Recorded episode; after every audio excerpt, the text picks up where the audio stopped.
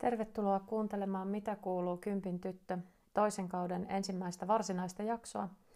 Se edellinen lyhyt jakso oli sellainen esittelyjakso ja tällä toisella kaudella tosiaan ajattelin lukea noita blogini tekstejä ääneen ja lisätä vähän blogin saavutettavuutta. Ja sitten kylläkin jokaisen podcast-jakson lopussa ajattelin vielä pohtia niitä blogissa esiin nostamiani kysymyksiä. Eli ihan ei täysin sama setti ole kuitenkaan täällä podcastissa kuin siellä blogissa. Tämä on siis Mitä kuuluu Kympin tyttö, kausi kaksi, ja minä olen Niina. Yksi ensimmäisistä seksuaalineuvoja koulutuksemme kotitehtävistä oli siis riisuutua alasti ja katsoa itseämme armollisesti ja hyväksyen, jopa ihaillen.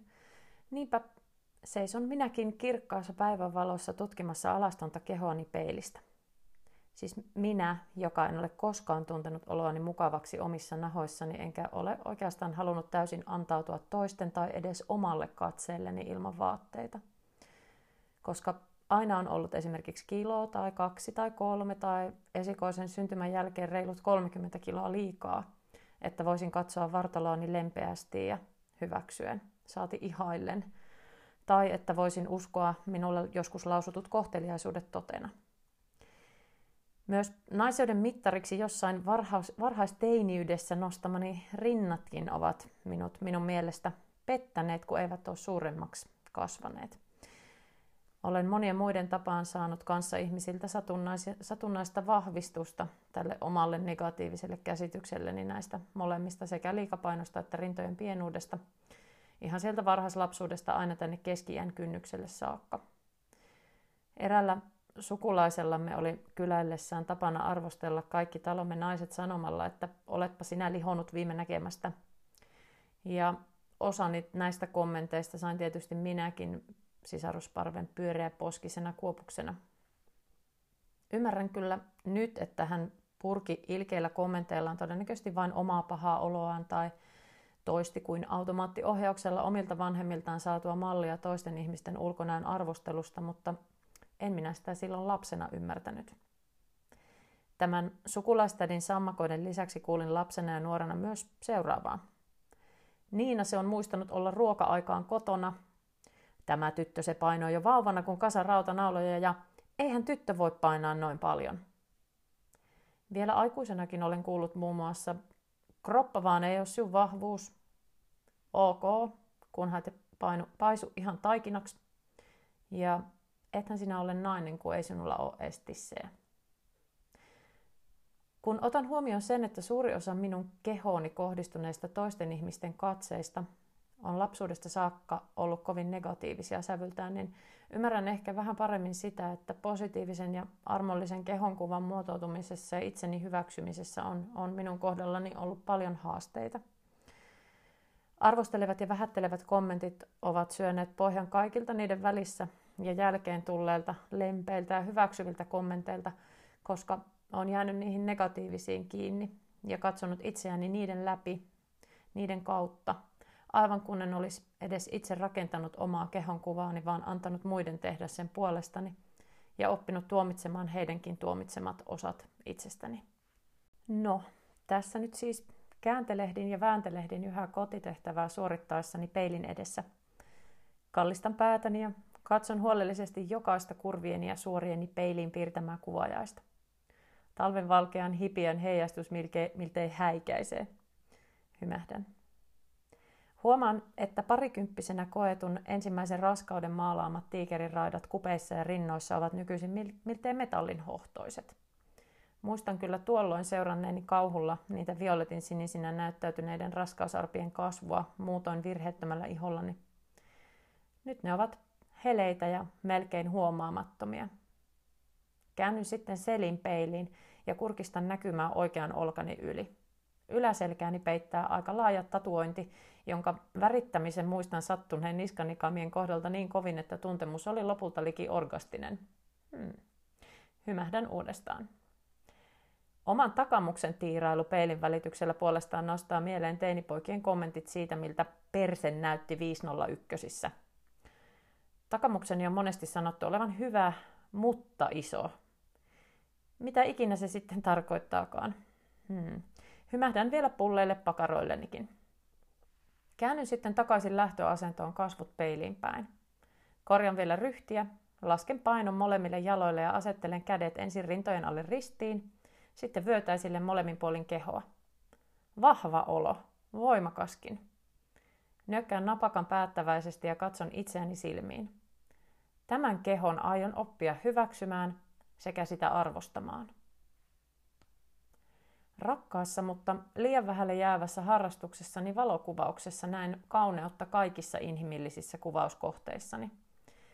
Pyrin kameran kanssa mielellään aivan iholle ja liki, jotta saisin ikuistettua sen aidon ja peittämättömän kauneuden, joka kaikista mielestäni huokuu.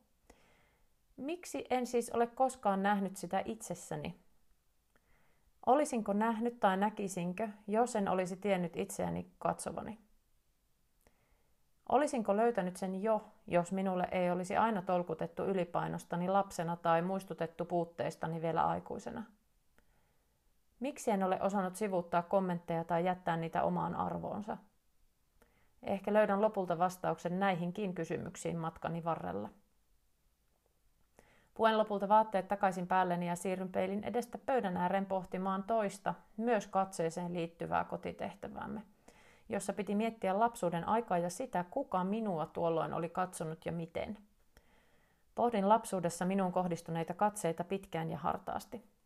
Lopulta muistin olleeni hyväksyvien katseiden kohteena, kun menestyin koulussa tai voitin piirustuskilpailun. Tuomitsevien katseiden kohteena olin varsin usein edellä kuvatun kaltaisissa painooni liittyvissä tilanteissa, tai kun jäin kiinni ehkäisypillereistä 15-vuotiaana – tai kun kirosin kovan ääneen isosiskon rippijuhlissa kuralätäkköön kaaduttuani, tämä siis kolmevuotiaana. Tässä kotitehtävässä piti lopulta katsoa omaa lapsiminäänsä lempeästi ja hyväksyvästi. Minulta pääsi jostain syystä tässä kohtaa tehtävää itku. Annoin sen tulla ja hymyilin sitten kyyneltä läpi sille kolmevuotiaalle äkäpussille rapaisessa hörhelömekossaan.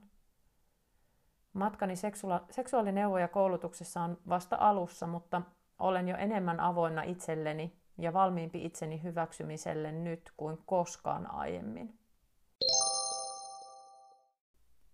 Voisin nyt vielä palata noihin hetkiin, kun minua jotenkin arvostellen katsottu ja kehoni arvotettu painon ja sen muotojen perusteella. Miksi ne ovat jääneet mieleen ja olleet niin kovin merkityksellisiä kommentteja, että ne painavat ja vaikuttavat jossain määrin vieläkin? Ainakin siksi, että kommentoija on monesti ollut minulle joko sukulaisuuden myötä läheinen ihminen tai ikätoveri, koulukaveri, jonka olisin ehkä halunnut näkevän minussa kaikkea muuta kuin mahamakkarani tai pulleat poskeni. Tai vaikka olisin ne nähnytkin, niin olisin nähnyt niistä huolimatta sisälleni ja ollut kiinnostunut minusta, minun vuoksi. Ne painoon liittyvät tiedustelut esimerkiksi alaasteen pihan pyörätelineillä ovat syöpyneet mieleeni niin sitkeästi, että kuulen sen kysyjän äänen yhä mielessäni.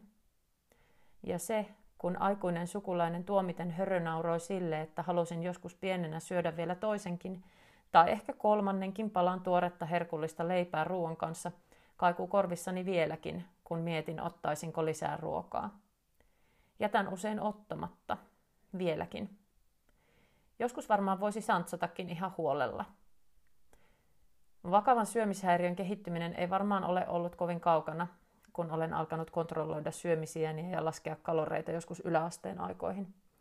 Enkä ole tosiaan noista kontrollointiajatuksista päässyt täysin vieläkään, vaan mietin usein esimerkiksi, että koska illalla on karkkia, jätän päivällä joko lounaan väliin tai syön ainakin huomattavasti kevyemmin kuin muutoin söisin.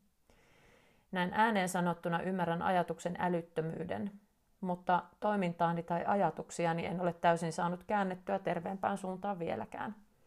Work in progress, toivon. Olen toki antanut noille 80-luvun aikuisille heidän tuolloiset painoon ja syömiseen liittyvät kommentit anteeksi, koska olen yrittänyt muistaa, ettei heillä tuolloin oikein ollut parempia työkaluja Pakistaan ulos kaivaa. Nykyaikuisilta itseltänikin siis odotan toki jo enemmän. Ja on meidän kaikkien velvollisuus opettaa myös lapsille ja nuorille parempaa omaan ja toisten kehoon sekä syömiseen liittyvää puhetta.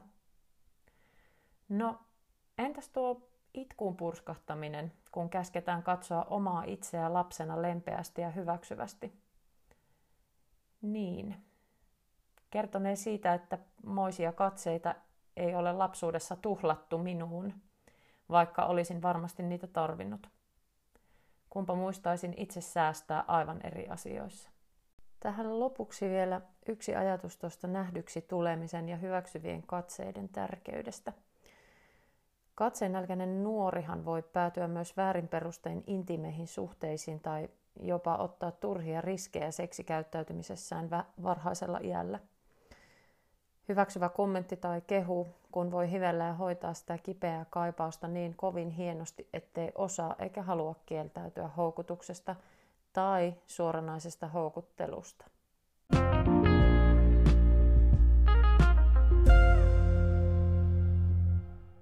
Kiitos, että kuuntelit, mitä kuuluu Kympin tyttöä.